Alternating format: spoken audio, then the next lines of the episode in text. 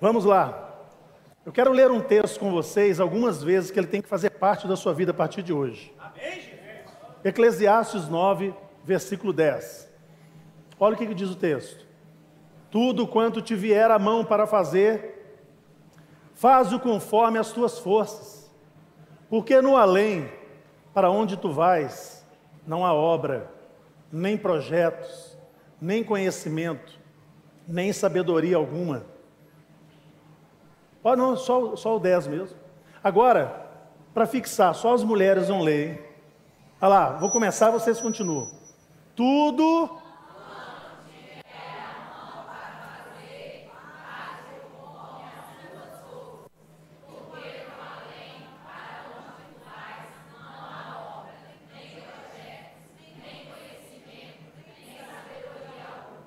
Agora só os homens, hein? Não faço passar vergonha, não. Vamos lá. Tudo.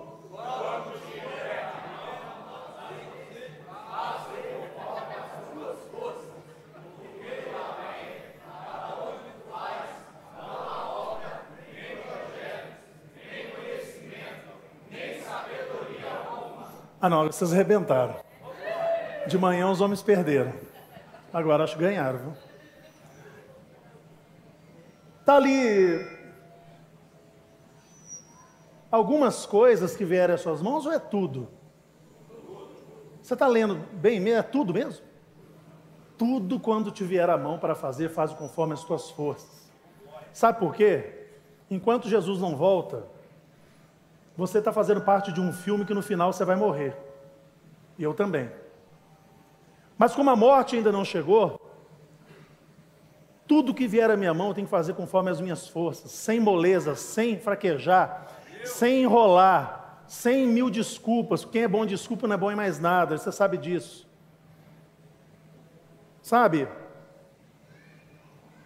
Porque haverá um tempo, um lugar onde não vai haver nenhum projeto, não vai haver sabedoria, não vai ter nada para eu realizar nem para você realizar. A hora é agora. A hora de fazer é agora, a hora de realizar é agora. O tempo da mudança é agora.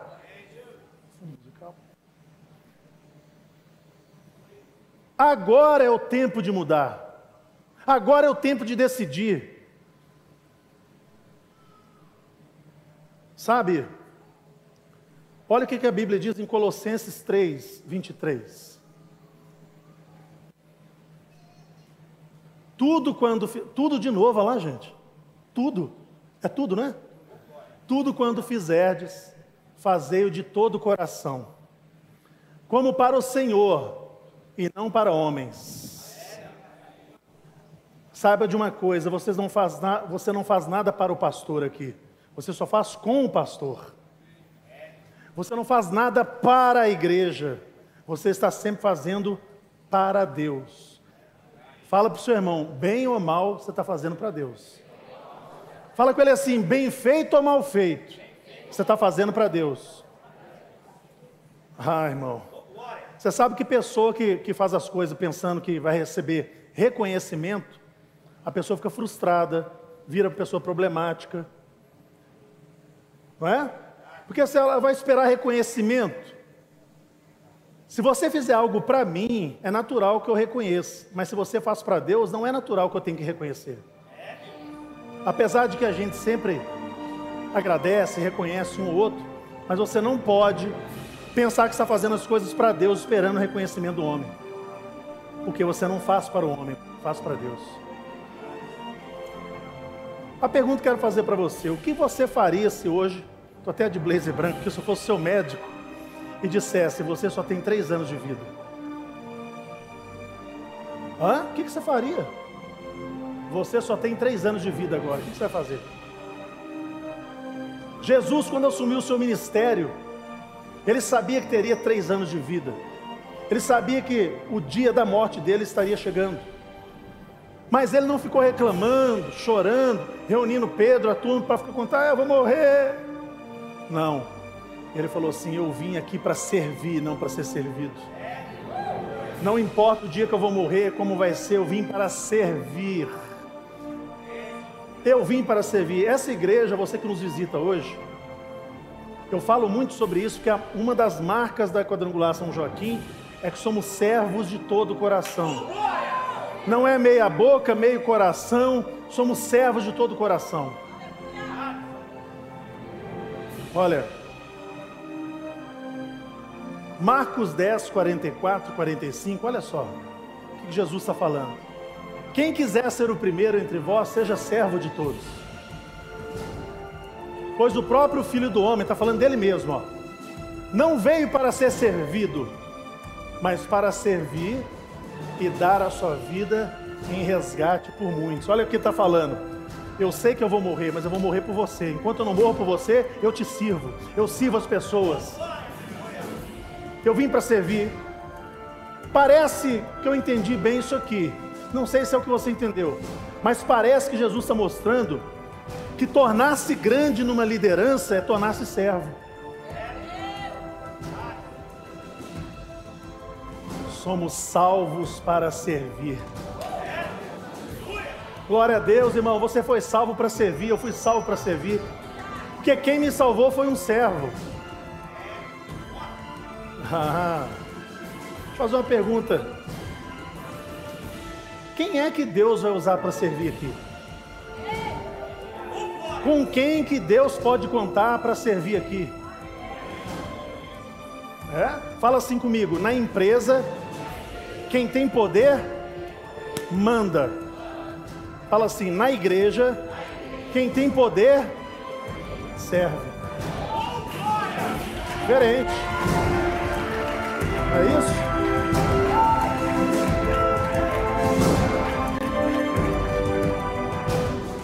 Mas o que é que Deus vai usar?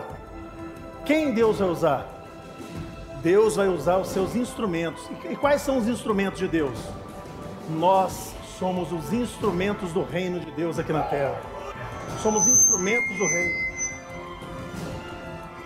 Olha, vou dar um exemplo para você aqui. O que, que é um instrumento? É uma ferramenta para ser usado numa obra. Instrumento é ferramenta para ser usado numa obra. Você está com a cara de ferramenta hoje, irmão? Está com a cara de instrumento. Porque é você que Deus vai usar. Sabe, a Bíblia diz no Êxodo capítulo 15, versículo 20, olha só, Êxodo 15, 20. A profetisa Miriam, irmã de Arão, também era irmã de Moisés, tomou um tamborim e todas as mulheres saíram atrás dela com tamborins e com danças. Que episódio foi esse? A irmã de Moisés, a irmã de Arão, Miriam. Foi Miriam que passou recado para Joquebede, né? Ô Joquebede, Moisés não vai morrer. Ela foi levar Moisés lá, no cestinho. Só que esse episódio foi quando Quase 2 milhões de hebreus passam pelo Mar Vermelho, pisando em terra seca, Mar Vermelho aberto. E vem Faraó com seus cavaleiros, cavalos, atrás para matá-los. De repente o Mar Vermelho se fecha e engole a todos. Primeiro eles estavam angustiados, morrendo de medo, que o Faraó vinha alta velocidade com seu exército, mas a água engoliu e destruiu a todos. Elas arrumaram os tamborins lá e começaram a cantar, né? Até aquela musiquinha, né? Miriam dançou na presença de Deus. Miriam dançou na presença de Deus. Estou alegre com Jesus. Na presença de Deus. Miriam levou alegria para o arraial. Você, onde você pisar, você será instrumento de alegria nas mãos de Deus. Alegria para sua casa, alegria no seu trabalho, alegria onde você pisar. Você será alegria, instrumento de alegria nas mãos de Deus. Ai, irmão. Tem a, a Bíblia conta também que um jovenzinho tocava uma harpa na presença do rei Saul. E Saul perdeu a presença do Espírito Santo e agora estava com um espírito de rebelião nele, um demônio que se manifestava. Mas quando esse jovem tocava harpa, o demônio não, não conseguia Aquela música trazia libertação, o demônio ia embora. Davi tocava a harpa e ele era instrumento de libertação. Você é instrumento de libertação para sua casa, de libertação para sua família, de libertação para os seus amigos. Pode escrever aí que eu vou te dizer agora. Você vai ver do seu lado ainda familiares e amigos tomando santa ceia com você. E você vai pensar: graças a Deus ele me usou, eu fui instrumento das mãos dele para trazer salvação para essa pessoa que eu amo. Só que tem um negócio: Miriam tocou tamborim, Davi tocou harpa e Deus quer tocar você. Fala com seu irmão, você é o instrumento que Deus quer tocar. É. Porque instrumento de Deus é um instrumento para trazer alegria, paz, festa, livramento, prosperidade. Você é instrumento de salvação. Quem aqui pode dizer? Vou fazer pergunta, você levanta a mão. Que já ganhou alma para Jesus, essa pessoa já foi batizada nas águas. Você tem essa alegria de dizer que você foi um instrumento de salvação na vida de alguém. Hã? Que bom. Que bom, olha só que maravilha. Jesus ensinou uma oração que ela diz assim: Pai nosso que está nos céus, santificado seja o vosso nome, venha a nós o vosso reino, e seja feita a tua vontade na terra, como ela é feita no céu. A pergunta é: como que Deus faz a vontade dele na terra se ele não desce aqui? Ele desceu uma vez através do seu filho, mas ele não vai descer aqui agora. Como que ele exerce a vontade dele aqui na terra? Ele precisa dos seus instrumentos para o seu reino vir à terra e a vontade dele ser feita aqui, como ela é feita lá. Deus precisa de você. Deus precisa do homem, da mulher, precisa de instrumentos para ele realizar o que ele quer realizar.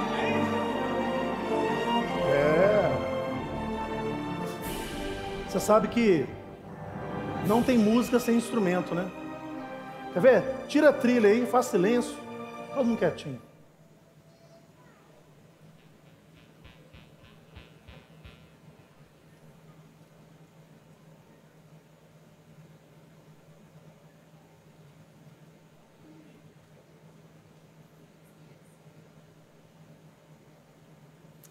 Você já assistiu algum filme lá dos Vingadores, já? Que é super-herói, já viu?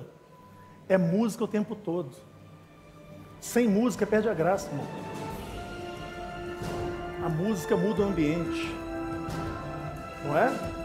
Não tem música sem instrumento. Você é a música que Deus quer tocar na sua geração. Você é a música que Deus quer tocar lá na sua casa. Ah, quer ver? Tava silêncio, né? Agora é uma música de celebração aí, vai lá.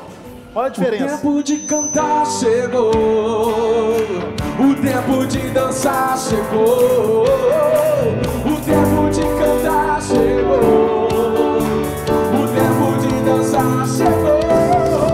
E ele vem, e ele vem, saltando sobre os montes. Olha só, mudou. Ele vem. Mudou. A partir de hoje, quando você pisar num lugar, vai ter música.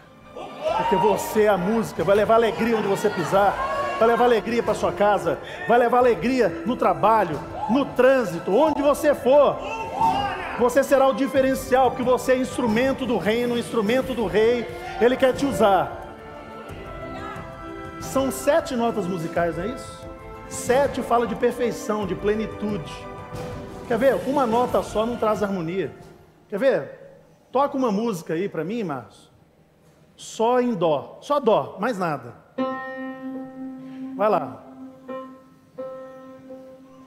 Tá parecendo o começo de marcha nupcial, hein? A gente vai casar esses dias aí. Vai lá, só dó. Pode tocar, repetidamente. Olha que coisa chata, irmão. Não vai? Parecendo pernilongo à noite em casa, ó.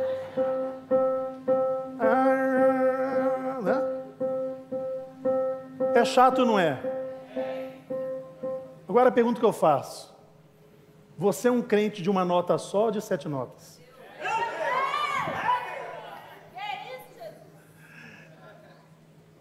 Eu sou diácono, não faço mais nada aqui. Não, eu só prego.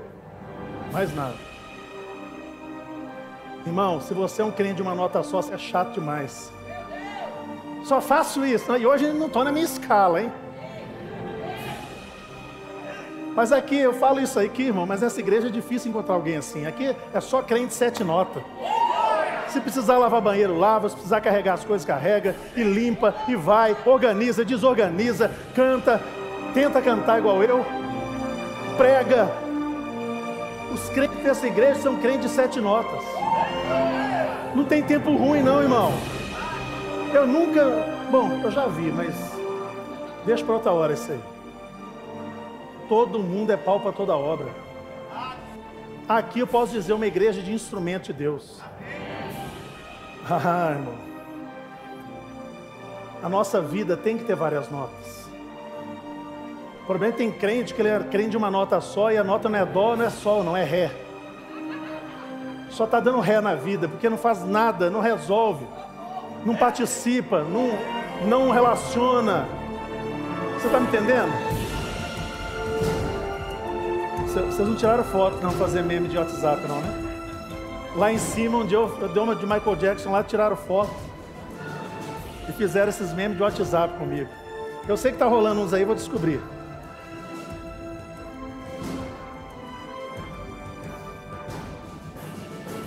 Ô Márcio, uma curiosidade. O teclado te obrigou a tocar ele? Ou ele só obedeceu quando você tocou?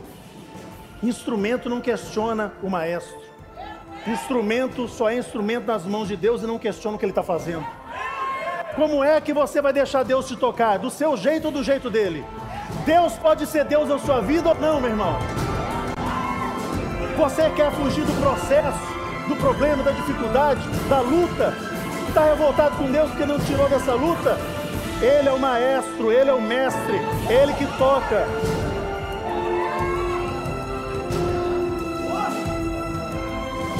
Agora faz o seguinte: onde que é a fonte do teclado? Se desligar, acontece alguma coisa? Estraga alguma coisa? Não? Desliga a fonte aí. Agora toca para nós. Não, pode tocar, vai. Ô Márcio, contar só para você, tá? Você acredita que tem crente que quer ser instrumento de Deus, mas está desligado da fonte? Aquele jovem que tocava harpa, ele não era apenas alguém que tocava instrumento, ele era instrumento na mão de Deus. Por isso ele disse: O Senhor é o meu pastor, nada me faltará, Ele é minha fonte, eu estou ligado na fonte, não falta comida, bebida, não falta proteção. No vale da sombra da morte eu sei que Ele está comigo, porque eu sou instrumento nas mãos dEle, eu estou ligado à fonte. Ah. Vamos fazer um teste aqui para descobrir se você instrumento na mão de Deus. Se você realmente instrumento na mão de Deus, está conectado com Ele que é a fonte, automaticamente você serve.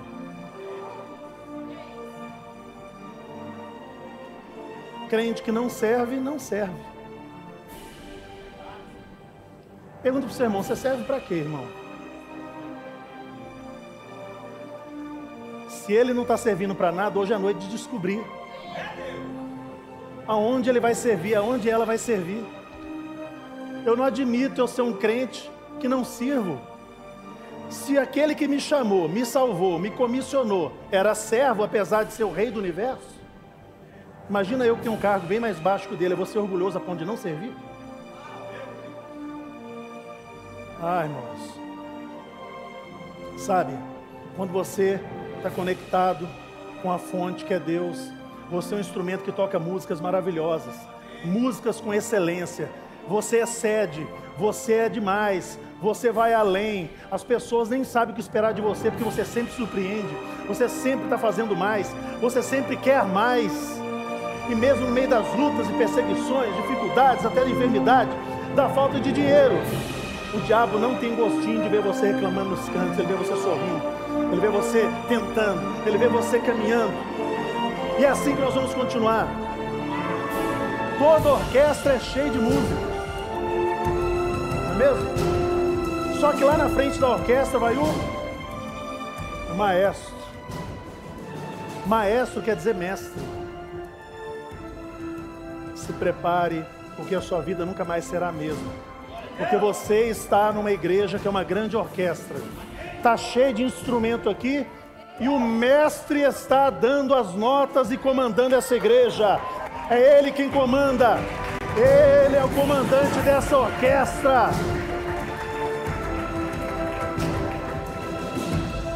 Você sabe que o toque do chofar, aquele chifre de carneiro, tinha muitas funções. Anunciar o início de uma batalha, de uma guerra, anunciar um tempo de cura, anunciar o tempo de perdão. Eu quero ser um chofar nas mãos de Deus. Quem quer? Você quer ser um chofar? Então você nunca mais vai chegar na sua casa reclamando, falando de crise, de problema. Você vai chegar anunciando boas novas, anunciando cura, anunciando que existe esperança para sua família, anunciando que esse tempo difícil, falta de dinheiro vai acabar. Você vai chegar anunciando para o diabo que ele pode até continuar brincando um tempo, mas a saída dele já foi decretada da sua casa. Ele vai tirar as mãos do seu filho, do seu marido, da sua esposa. Você é o instrumento que Deus quer tocar. Pelo amor de Deus, entenda isso. Você é o instrumento que Deus quer tocar. Aleluia.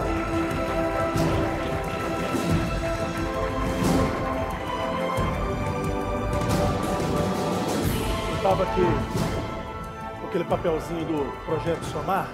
Tem um ali? Acho que tem um ali em cima.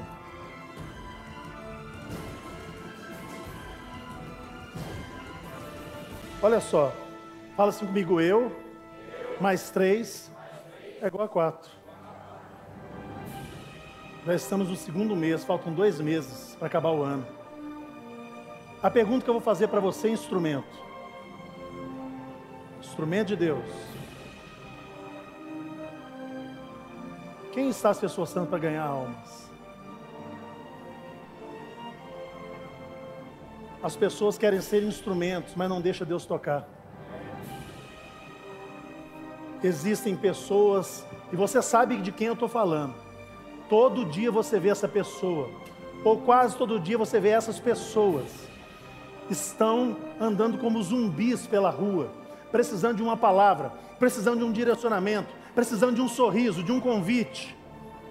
Mas nós estamos nos tornando cristãos que olham para o próprio umbigo preocupando com a nossa salvação, com a bênção da semana, com a cura, com uma resposta de Deus, e nos esquecemos que instrumento só vale a pena ser instrumento na mão de Deus se for para servir alguém, ajudar alguém, fazer diferença na vida de alguém.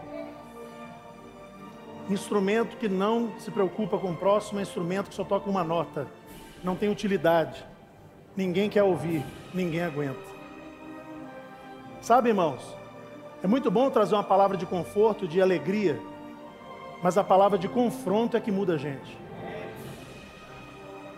Sermos confrontados é que nos muda. Mas, já que eu já dei uma puxadinha de orelha, eu quero que você fique de pé no seu lugar. Abre um sorriso bonito. E você agora vai louvar aquele que é o maestro. Quem instrumento das mãos de Deus aí? Ih, está muito desanimado. Quem é instrumento nas mãos de Deus? Instrumentos do rei, instrumentos do reino. Ó, o judeu, quando ele está orando, ele fica orando assim, ó. Quando ele vai cantar, ele também canta assim. Por quê? Porque ele entende que a adoração não é apenas soltar a voz é corpo, é alma, é espírito, as células envolvidas, o sangue que circula nele, tudo tem que estar envolvido na adoração. A adoração, você é instrumento de alimento, de adoração, instrumento de luz na vida das pessoas. Então, seja renovado agora louvando aquele que é o seu Senhor.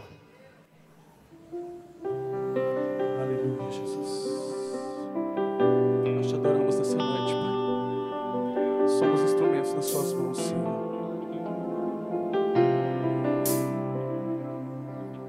Em espírito verdade te adoramos, te adoramos em espírito e em verdade te adoramos.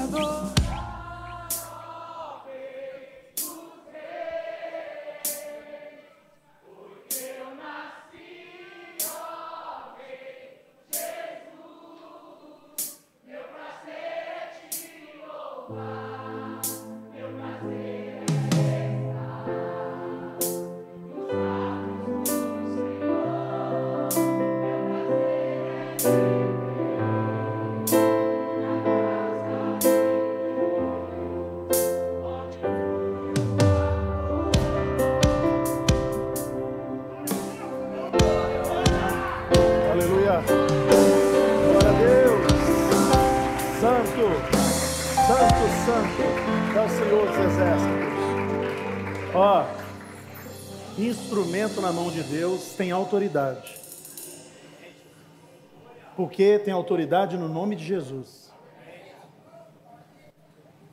Quem quem tem mais força, o guarda de trânsito ou uma carreta Scania carregada? Quem tem mais força? Carreta. Mas por que, que ela para quando o guarda só levanta a mão? Porque o guarda tem autoridade.